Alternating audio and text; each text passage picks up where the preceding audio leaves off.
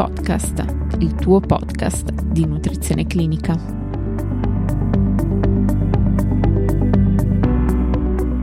Benvenuti a tutti. Oggi, grazie al contributo del dottor Filipponi Stefano, che è già stato qui nostro ospite a NC Podcast, dietista, libero professionista, laureato presso l'Università degli Studi di Pisa e dal 2019 autore di diversi libri di settore, parleremo di un argomento molto originale, ovvero i meccanismi fisiologici della sazietà.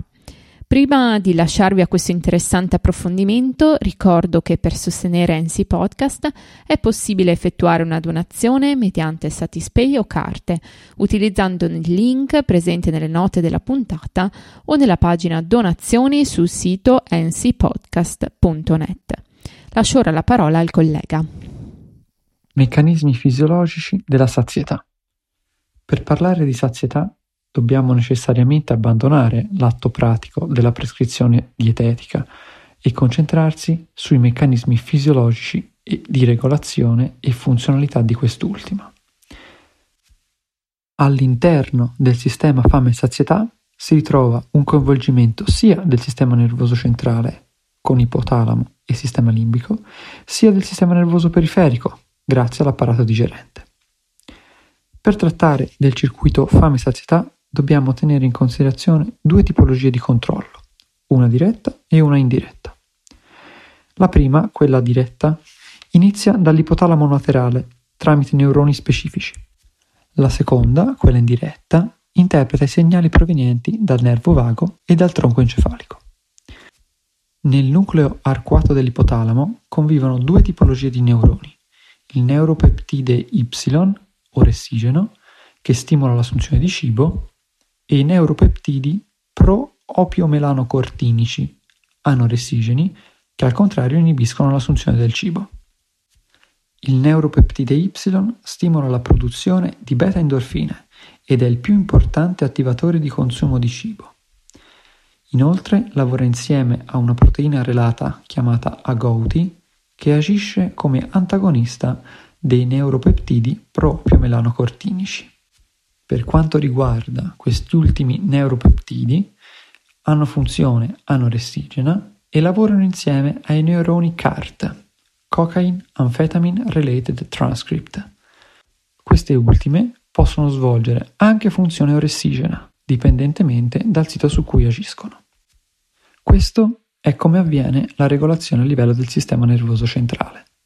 Per quanto riguarda il sistema nervoso periferico, il circuito fame-sazietà è regolato da sostanze secrete dallo stomaco, il famoso Gut Axis System, dall'intestino o dalla dipocita.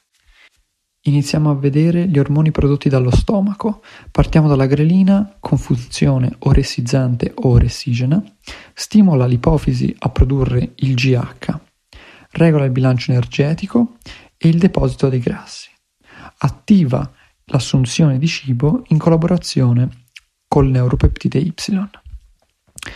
Eh, la colecistochinina è il primo ormone regolatore fame e sazietà. Promuove la digestione di grassi e proteine e rallenta lo svuotamento gastrico. Per quanto riguarda gli ormoni prodotti dall'intestino, troviamo il peptide YY, secreto dalle cellule L dell'ileo, del colon e del retto, la sua produzione è stimolata dalle calorie introdotte, soprattutto derivanti dai grassi, ma anche da esercizio fisico e acidi biliari, mentre è inibito dal GLP-1 e dalla somatostatina. Il GLP-1, anche e soprattutto dalle cellule L dell'intestino, la sua concentrazione aumenta dopo il pasto, riduce la glicemia e rallenta lo svuotamento gastrico, riduce la motilità intestinale e inibisce l'assunzione di cibo. Infine la leptina, presente nel tessuto adiposo bianco, è un ormone proteico anoressigeno. Aumenta il metabolismo del glucosio, l'ossidazione degli acidi grassi e attiva direttamente i peptidi pro-opiomelanocortinici e le CART, inibendo i neuropeptide Y. Aumenta la pressione e la frequenza cardiaca e regola la massa ossea e il centro dell'appetito. Una piccola menzione per il glucagone, prodotto dal pancreas, avente ricettori su fegato e reni. Regola i livelli di glucosio nel sangue durante il digiuno e l'attività fisica. ha effetto anoressigeno e promuove la sazietà, ovviamente aumenta dopo i pasti. È utile inoltre fare una differenziazione nel termine sazietà, in quanto in inglese è possibile avere due vocaboli con significato diverso, come riporta Bundel nel 1991 nella descrizione della cascata della sazietà. Sia il termine satiation che satiety indicano senso di sazietà, ma in maniera diversa e per fasi diverse. Satiation prevede la sazietà a breve termine, immediata e regola l'entità del pasto. È indotta dalla distensione gastrica. Satiety è la fase successiva, a lungo termine, dilazionata, è indotta dalla digestione e dal metabolismo del pasto. Una volta compresa questa differenza e meccanismo, possiamo attivare delle strategie pratiche per aiutare il paziente che arriva da noi in studio. In questo caso il miglior consiglio è quello di scegliere cibi a bassa densità energetica, ma voluminosi. Le verdure, per intendersi. Durante il pasto si attivano stimoli indotti dalla distensione gastrica, sazieti, e dalla soddisfazione sensoriale. La distensione ha valore assoluto e quando ci si sente sazi lo si è in maniera completa. La soddisfazione sensoriale è più complessa. Consumando un solo tipo di alimento la soddisfazione sensoriale sopraggiunge presto.